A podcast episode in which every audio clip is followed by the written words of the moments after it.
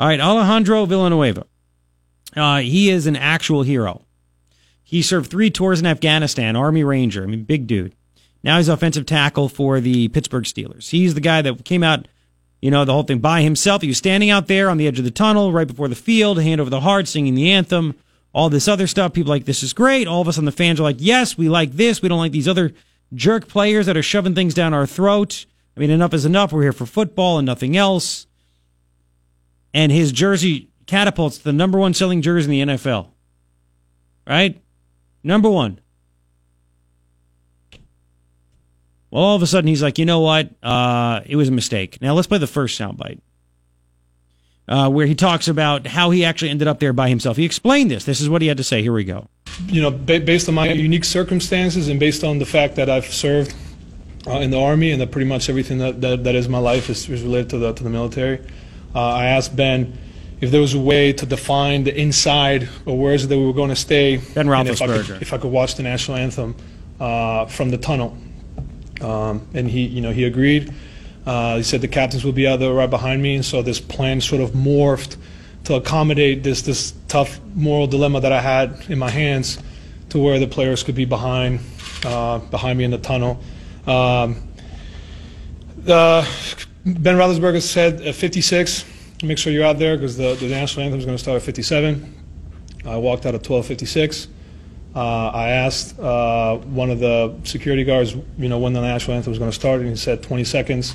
And so I just walked up, uh, you know, and I stopped as soon as I saw the flag, as soon as I had a vantage point. That to me was enough.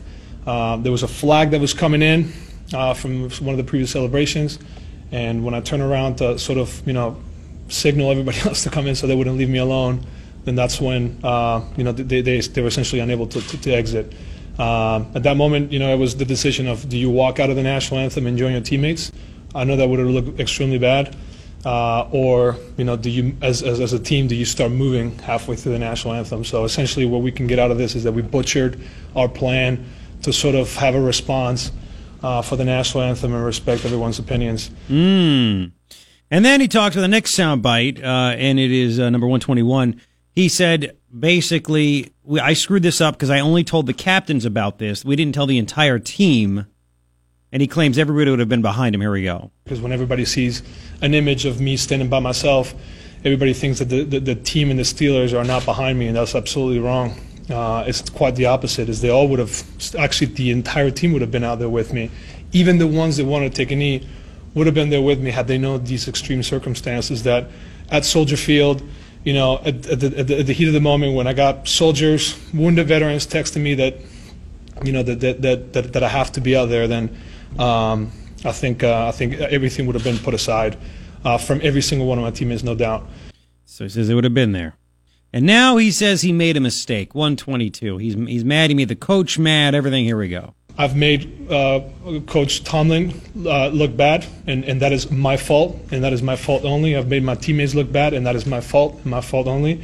And I made the Steelers uh, also look bad, and that is my fault, and my fault only. So unwillingly, I have I've made a mistake, um, and so um, you know I've, I've I've talked to my teammates about the situation. Hopefully, they understand it. If they don't, I still have to live with it because uh, the nature of this debate is, uh, is, is, is causing a lot of, of uh, very heated uh, reactions from, from fans, from players, and, and it's undeserving to all the players and coaches from this organization. There you go. So just when you think he's, uh, you know, he's doing it for the right reason, he's like screw everybody else. Apparently not. Apparently not. But I can't say anything bad about him. He served the country. He's allowed to do what he wants. It is what it is. Now you know what's. At least he's honest. He's honest about it, right? What I want to know is after watching, um, after watching the Cowboys take that knee. What does it even mean? What are you protesting? Inequality? Inequality with what? In the in the black community, police? What what are you doing? So if I have a problem with anything in this world, do I just stop and take a knee like that stupid Congresswoman Sheila Jackson Lee? Do I just do that like all of a sudden, you know what? I'm in a meeting and uh and my bosses tell me something that I don't agree with. Do I get out of the chair and just take a knee? What's next? Every my wife says, you know what? I really think that we should go shopping this weekend. That's it. Taking a knee. You should just lay down at that point. nope. I, I'm, I am protesting. I am, I'm taking a knee. you know, a lot of the inequality stems from uh, monetary standpoint, and their monetary is way bigger than mine. So I should be taking a knee. Take the knee. You can't buy what they can buy. It's inequality. Well, I could, but I'd be in debt forever. Well, no, but you literally, I mean, you can't just turn around and buy a $2 million house like some of these guys, not just like it, like that. So it's inequality, right? Back in 07, I could. Yeah. So I, I just don't get this stuff. To me, I'm like, all right, every time somebody says something or does something I don't agree with, I'm just going to stop where I am and I'm just going to randomly take any. I think the whole country should do that. Like you're in the grocery store and then you're walking and then you want to go buy this, this jar of peanut butter and it's not on sale. Take a knee. Take a knee. You know, whatever you got to uh. buy, whatever it is, you just take that knee. If all of a sudden Grass fed beef. there you go. Right. You go to U of A football game and they lose and it bothers you. Take a knee. Just take a knee all the time. Anytime something is upsetting to you, take a knee. It's just dumb. By the way, Ben Roethlisberger, the quarterback of the Steelers, now regrets everything that happened. Everything. He put out a statement on his own website.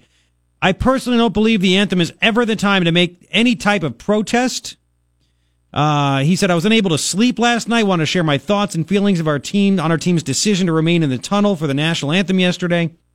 The idea was to be unified as a team when so much attention is paid to things dividing our country, but I wish we approached it differently. We did not want to appear divided on the sideline with some standing, some kneeling or sitting. But again, as a team, it was not a protest of the flag or the anthem. I don't believe the anthem, personally, I believe, is ever the time to make any type of protest. For me, many others on the team around the league, it's a tribute to those who commit to serve and protect our country, current and past. Well, bull crap, Ben, because they keep on taking knee, uh, knees.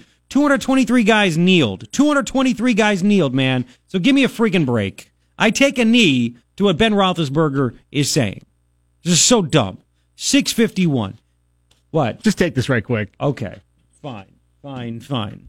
What if I don't? Do I take a knee? I gotta take a knee? Yeah, I got to take a call. Susan, hi. Welcome to KNST. Hello. Oh, you're killing me today. You're so funny. This Oh, is great. thank you. This is going to be the best thing that's happened all day long. and it's only 651 in the morning. I know. It's only downhill from here. Everything's gonna be worse from here. They had to stream you across the country. It's hysterical today. I love it. Thank you. Well, you know, I, I agree. And they, they are an iHeartRadio, but enough people need to know it. So thank you very much, Susan. I appreciate Hey, if anything it. goes wrong for me today, I'm taking a knee. Just take a knee. Take a knee all the time. I'm telling you, that's it. Just take a knee. Just do it. Bye. Bye.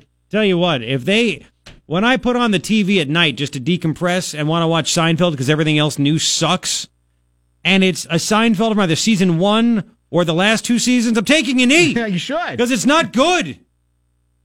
And it's not equal to the seasons three through seven. There's your inequality. Exactly. Fight that. I'm gonna I'm gonna take a knee.